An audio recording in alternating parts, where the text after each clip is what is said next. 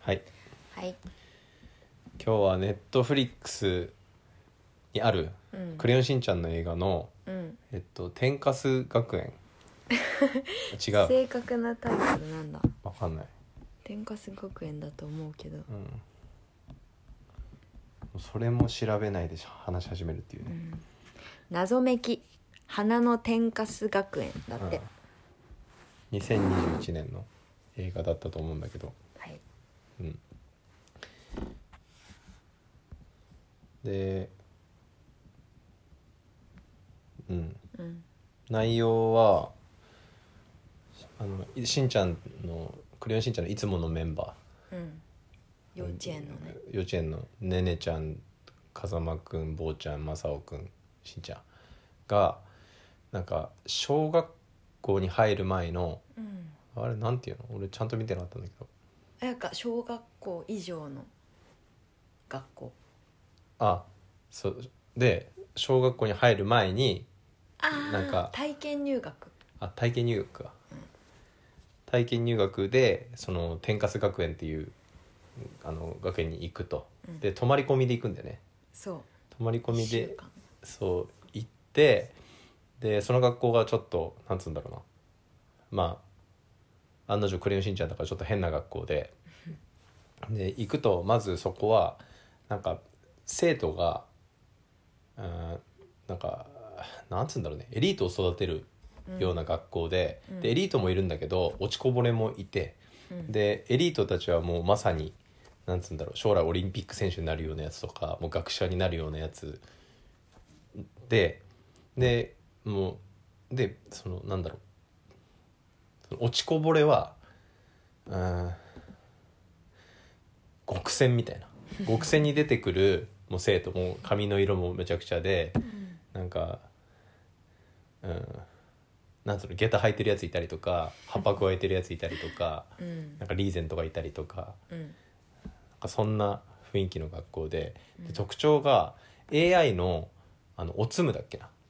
うんなんか Siri みたいな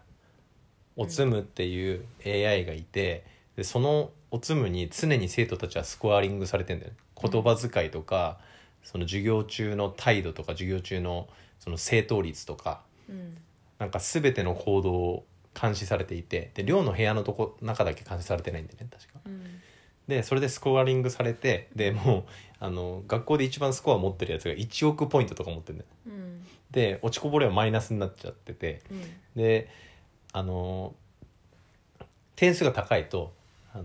学校の給食みたいなものも変わってきてうん1位はなんかカニ鍋とかうんで上位のやつはもうフランス料理とかうんでなんか見てるタンパク質多めなやつだ昔は違かったかもしれないけど今はさもうなんかタンパク質取った方が勉強がはかどるとかそういうのもある,、うんあるじゃん栄養としてめちゃめちゃ大事じゃんスポーツでもうんでもあの底辺の子たちはあのまあ普通の子たちは揚げ物とかねうんまあカロリーは高いんだけどそんなにこう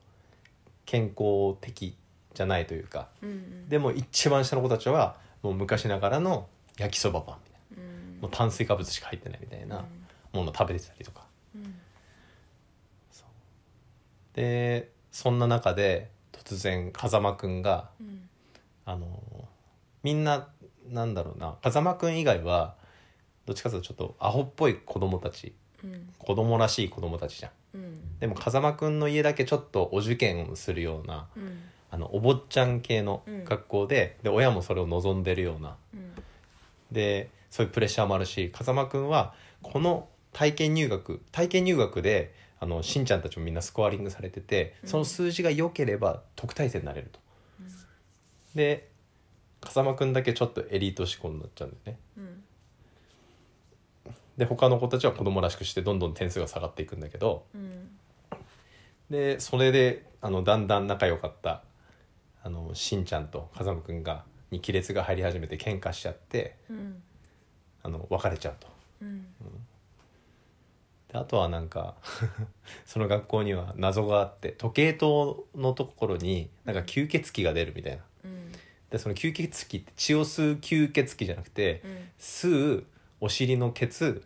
鬼なんだよねうんお尻を吸われちゃうとそうでお尻を吸われちゃうとガキンチョっていうのになっちゃってうでんガキンチョって何かって言ったら、まあ、そのこう高校生とか中学生とかもいるんだけどなんか座れたらなんか変なんか緊張の状態があれなんていうのウェーイみたいなおバカ究極の究極のバカだねもう僕もうなんかバブーみたいな感じ でで緊張の状態になったらもうまあドラクエのメダパに食らってる状態みたいな混乱状態みたいになってあの幼稚園の部屋みたいな、うんあのマクドナルドのプレイルームプレイルームあるじゃん、うんあんなとこに入れられて、うんなんか粘土で作ったりなんか遊んでんだよねずっと、うんうんで最終的に風間くんはその葛藤しながらエリートになることを決めしんちゃんはそんなのやりたくないっつって自由奔放にしてるんだけどあの対決することになってねうんマラソンで、あれなんで対決することになったんだっけ風間くんがあのあ超エリートになってしまってうんその吸血鬼のせいなのかおかげうで、ん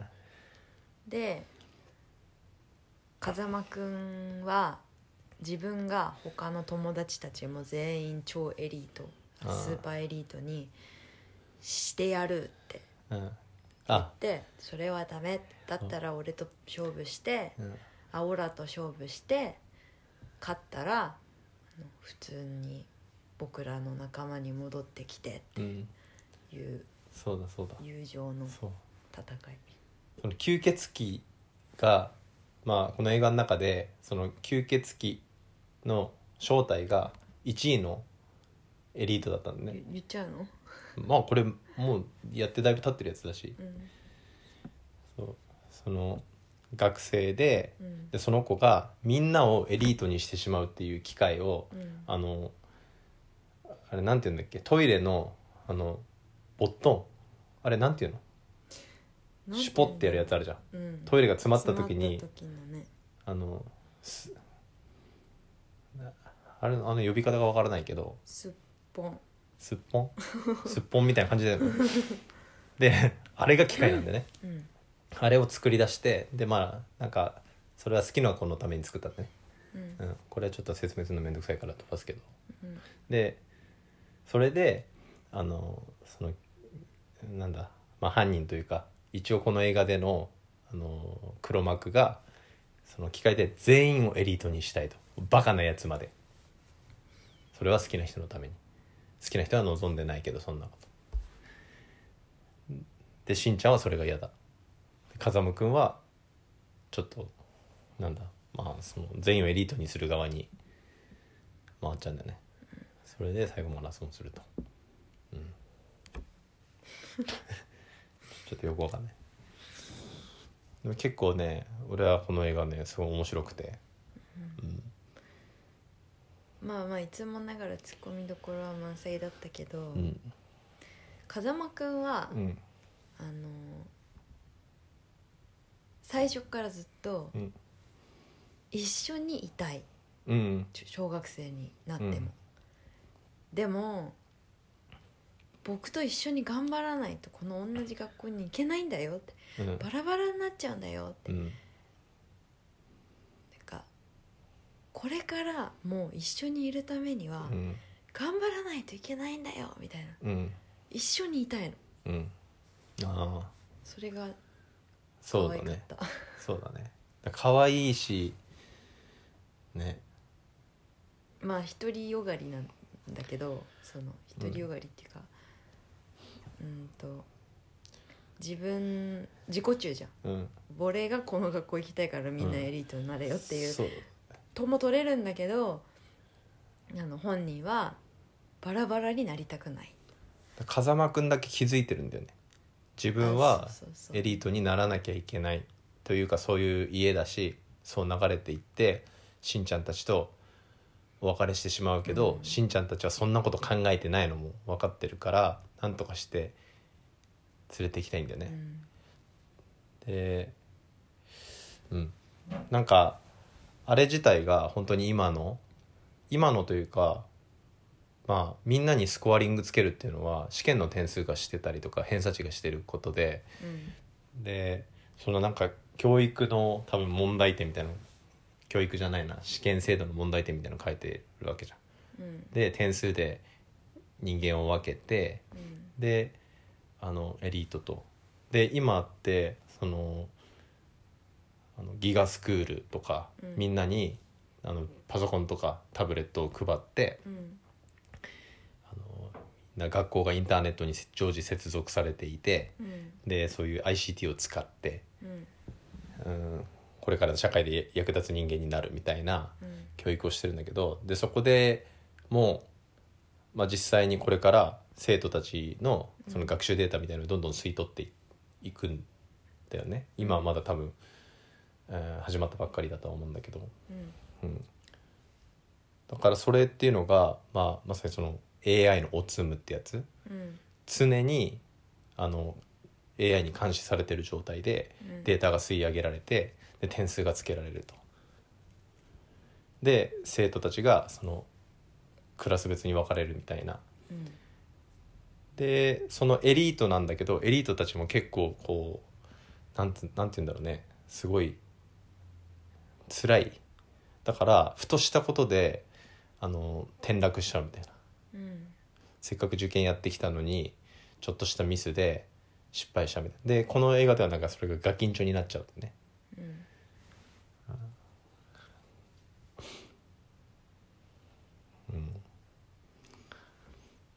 なんかそういうの見ててまあ「クレヨンしんちゃん」の世界なんだけど実際あることうんでこれからなんか、はあ今もたくさんあるんだろうし、うんで引きこもりとかも問題になったの結構前じゃんそうね今もいるけどうん今も多分それがノーマルになってきたと思うんだよね結構、今ってその不不登校の生徒増えてうんでなんか賢い子勉強ができる子が学校行かないとかは別にまあひいいんだけど好きなこと家でやってたりとかもあるんだけどそういう子よりもマジで学校行きたくないしで勉強もわからないしっていう子が結構やばい。うんうん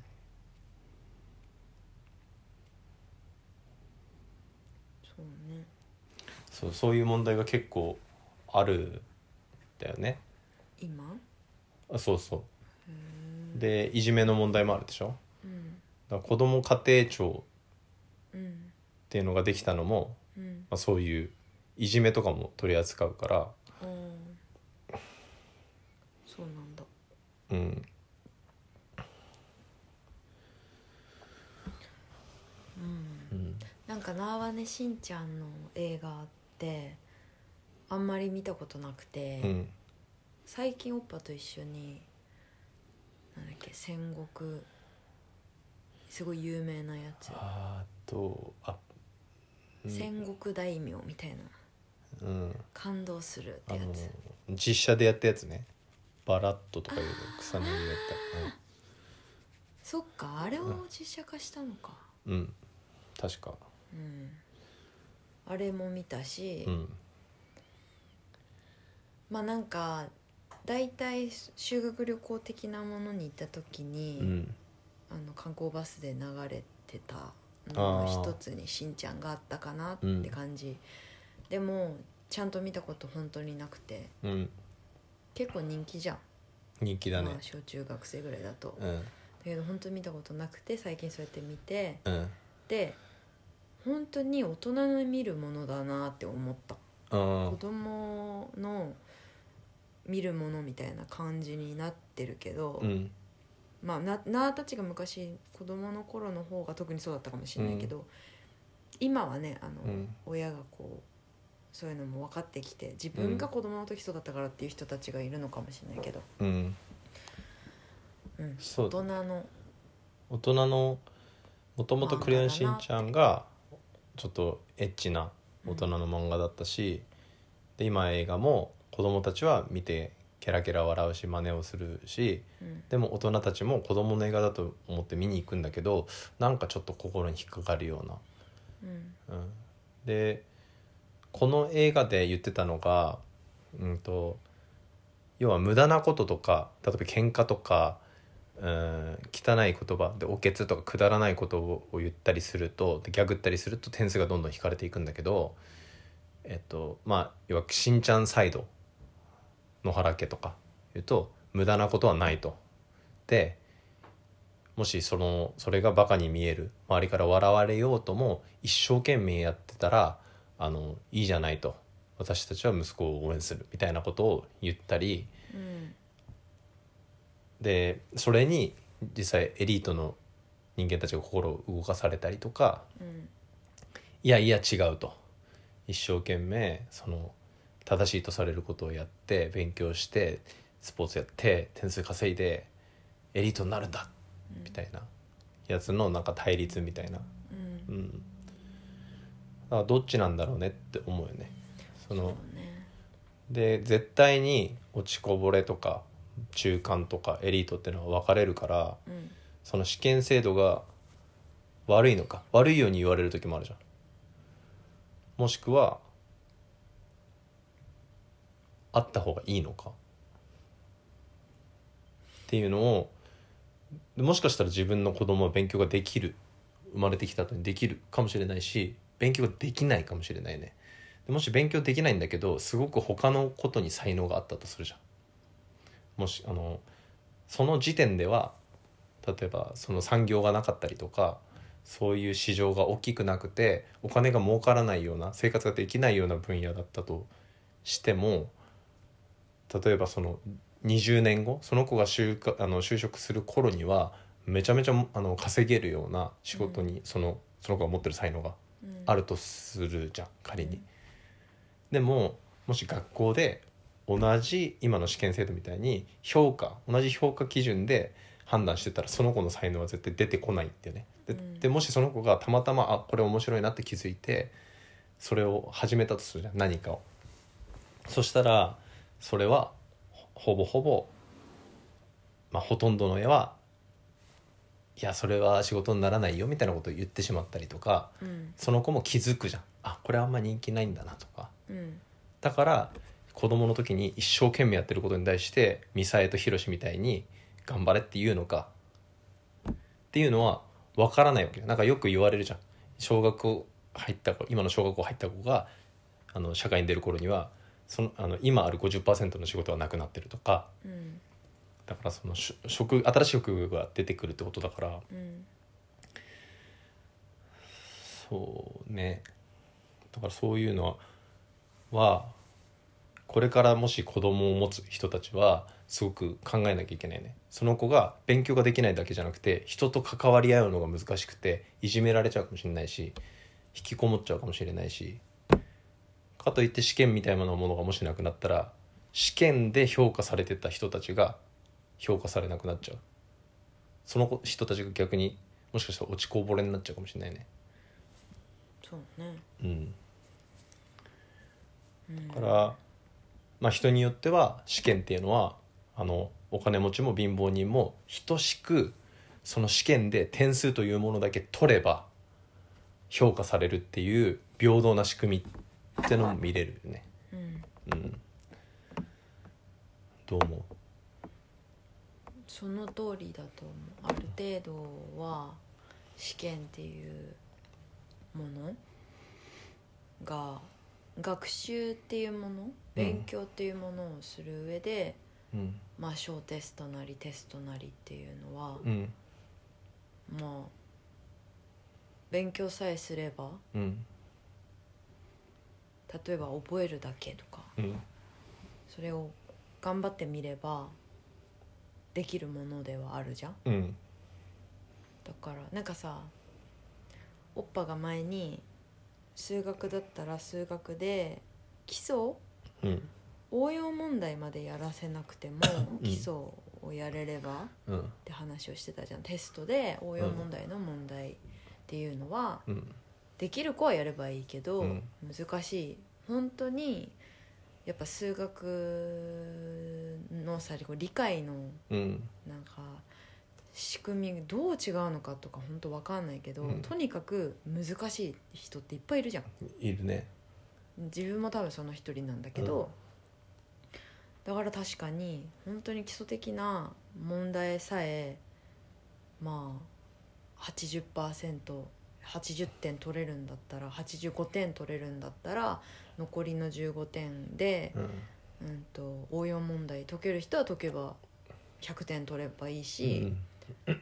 合格ラインは85点というか、うんうんでいいんじゃないかなっていうふうにああなはその話も聞いてたからうんそういえばと思って考確かえにるかな。それはいいかもしんない俺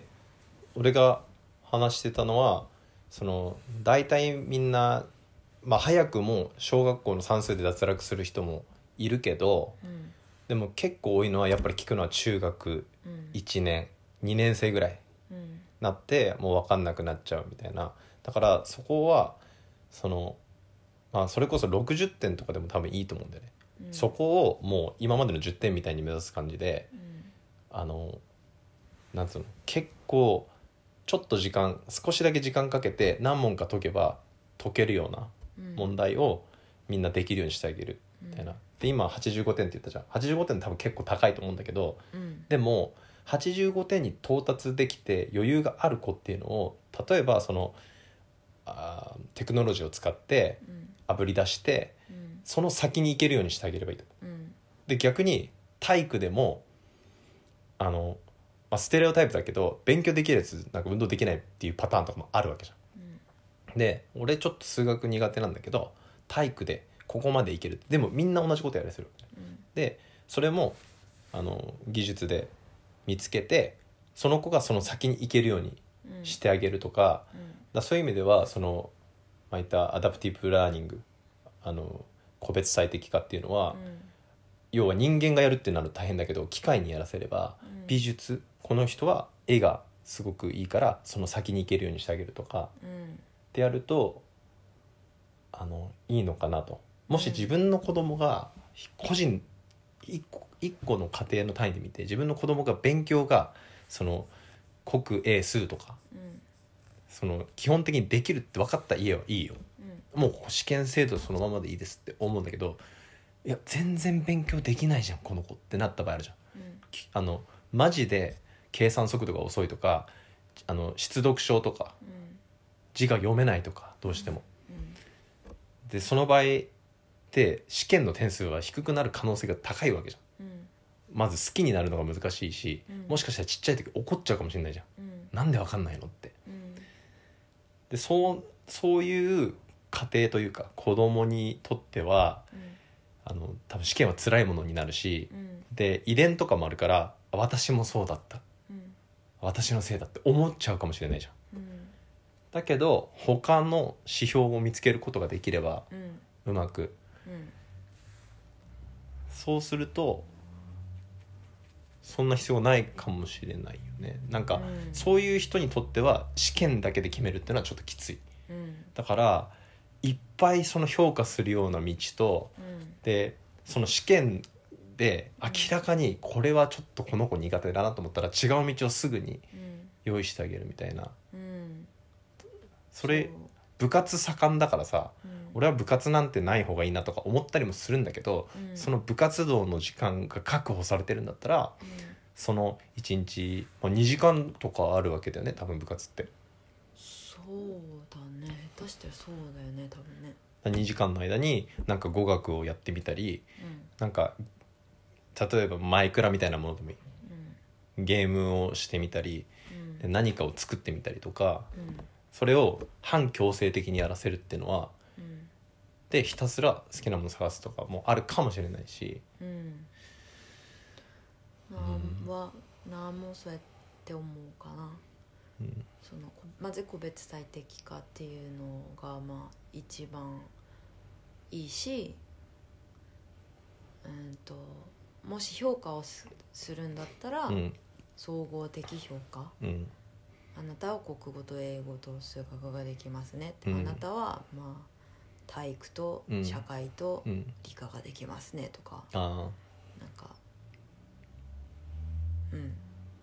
ーなんかそそういうおすすめがあっても悪くないような気がするねうんただあの一つ「サイコパス」ってあったじゃんうんすあのアニメのうんサイコパスって確かええっと、シビラシステムうんがあったよねああいう AI みたいなやつがうんマジの脳だったけどあのほんあれが一人の人生をもうさらっと決めるようなシステムじゃんあれあなたはこれに向いてます、そうだねここに就職できますみたいな、であれって結構なんつうんだろうな疑うことをがなくなるとかうんうんだから今回の映画で言ったら「クレヨンしんちゃん」たちの無駄って思えるようなことを消していくようなうん仕組みでしょだからおすすめはあってもいいんだけども、うんもしかしたら、えっと、自分が例えば、えーバドミントンにめちゃくちゃ向いてます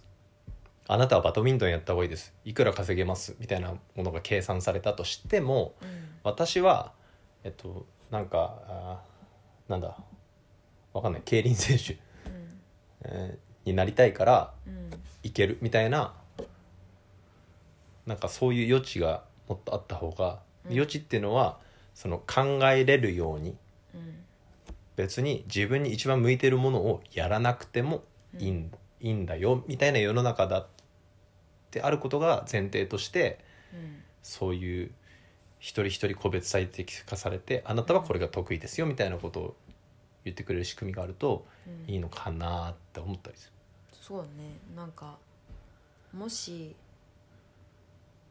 そのおすすめ、うんあなたはこれができるからうんこれがいいんじゃないみたいなのを出してあげたりするのはいいかもしれないけどうんそこだけに絞ったらそれは社会主義じゃん一種のあそうそうだね社会主義的だよねうんそうなんかうんだうんなんかねおすすめをなんかちょっとおすすめばっかりされる怖さっていうのはあるわけじゃんあのミレニアル世代とか特におじさんのそんなの自分で決めなきゃみたいなのがあるけどどっちかっつったら「クレヨンしんちゃん」っぽい考え方ってあるじゃんその全部コンピューターにやられてとかあー人間が自分の意思で自分で決めるとかコンピューターが人事決めるとか絶対嫌な人たちが結構多いような気がするんだよねうん、コンピューターが人事決めることはまだなさそうだもんねうーんどうなんだろこううね例えば AI の、なんだこう技術を借りてとかはあるかもしれないけど、うん完全にそういうだって人事課いらなくなっちゃうじゃんそうだねだからそっちの方がだその自分が気に入ってるからみたいな理由で決めるわけじゃんそれでも別にいいと思うんだよ俺はでもそれがダメってな社会的になったら女の人と半々で入れなきゃいけないとか出てきてるわけじゃんうん人種を混ぜたりとか結構もうわけわかんないことになってきてるからじゃあそうしたら最適にあのコンピューターがやってくれた方が感情とかが入らなくて済むじゃんうんあの人ひどいみたいなことが起きないわけじうんゃんだからもしかしたらなるかもしれないしそのおすすめをうんしてあげることのメリットはそれは自分が子供たちと喋った時に思うんだよね中学生とか高校生とか、まあ、大学生とかも多分思うし小学生も自分が何が得意かっていうの分からない何が好きかっていうのも分からないうんゲームとは言うんだけどうん学校ってあのみんな同じような考えになるからつい最近趣味は何読書音楽鑑賞みんな同じこと言ううん学校出た人たちは多分ほとんど同じようなことを言うんじゃないかなうんだからうんまあ個人的な感あの感想だけど、うんうん、ないんじゃないかなと自分が得意だと思ってることとか、うん好きだと思ってることがはっきりない感じそれがダメとかじゃなくてその時にそういう場合にはっきりしてる子たちもいるじゃん。うん、でその子たちとなんかその子たちはなんかラッキーだったかもしれないもしかしたら、うんそれを持ってることで幸せだったり人に褒められたりするわけだからうんでない子たちは比較されちゃうわけじゃんあの子見てみなさいよとだであればおすすめが出てきてもいいのかなうん、でやってみたらお結構うまくできたみたいなことが起こればうんなんかあんまり比較しないで違うことやるわけだからうんっていうことが起きるかなって思ったりとかうんうんちょっメとリットでんうんちょっといやいつものように喋りすぎたなと思ってまあメリットで言えば本当にその通りだしうん逆に言ったら考えなくて済んであのなんだ哲学的にはここう充実はしてないかもしれないけど、うんその人にとっては幸せかもしれないしそうだね言われた通りにやったらねそれの制限がないのが前提でね、だけど、まあ、デメリットとしてはあれだねその簡単な道を行ってしまう人たちが多い可能性もあるよねうんそそこに別に絞る必要はないけどおおってここにもうこんな私の最適なこれをにやれこれをやればいいんだねって言ってでもそれだけできないかそのある一定の労力をかけないとあるステージまではいけないうんあのだスポーツだったらトレーニングをこんぐらいのペースで続けなきゃいけないしうんっていうことで考えると楽ではないかもしれないけどうんただただその人と競わせるなんか横の子と競うみたいのをあの少し減らすことができるんじゃないかな競うことに集中するんじゃなくてそれよりも今目の前にあることをやって上達していくこととか何かを得ることに集中できるんじゃないかな、なんかそれで言ったら、うんそのもうすでになりたい職業とかってうん1位、2位3位とかあるじゃうんんだけど結局はそれにつかないわけじゃんす例えば YouTuber になりたいのが1位だあっーたとそうだねして、うんそのもう1%以下とかなわけじゃんその職に就く人っていうのは、うんそう考えたらなんかまあ企業の数とかがうん企業が募集する数数とかがあの限りがあるからっていうのもあると思うけど、意外となだらかに流れてるもんなのかもしれないなって思ったりとかまあそんなことないと思うけどこの例えば地方で人が足りないとかこういう現場でこういう職ので働く人が足りないとかっていうのはもちろんいっぱいあるけど。うんなんかちょっと違うかちょっと違うかもしれないまあけど、情情報が集まればそういう計算とかもさっきの YouTuber の1%の計算とかも多分するようになるよねあのこのぐらいの人数しかなれないからあなたには向いてませんよっていうああなるだからなりたいからなるわけじゃなくてうんなんかそのあなたはこっちがいいんじゃないですかっていうのもそういうのも計算しながらあそういう統計的な見方でもおすすめをするってことねそうそういやだから結構な莫大な情報が必要だからだからあのちっちゃい自治体の市区町村とかのデータじゃ足りないって言われてるんだよね横断してああもうそのレベルの話そうをしてるのねなるほど今一番近いのはその勉強学校の勉強を最適化して点数を上げ上げるみたいな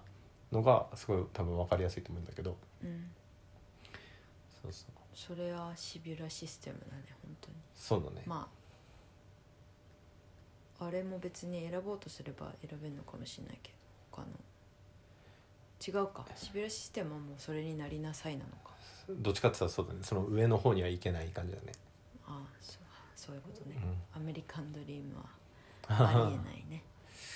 そんな感じかな。うん。まあ、こんぐらいでいいですか。長くなりましたね、はい。すごいねしんちゃんの話で、うん。だからす、あの、メッセージ性の強い映画だと捉えてますメッセージ性。うん。この作った人が何を言おうとしてたかは知らないけど。うんでも結構その学校のこととか、まあ、これからあの子供できる人あの子供を作る人とかうんっていうのは結構関係することなのかなと思うけどね。そうねうん、天組とカス組だからねそうだね。もしかしたらこれからどんどんどんどんそういう点とカスがはっきり分かれていいっちゃうかもしれないしね。うん、そうねはい、はい以上です。以上ですこんにちはこんにちは。このラジオでは私たち夫婦が普段気になったこと体験したことを好き勝手にしゃべります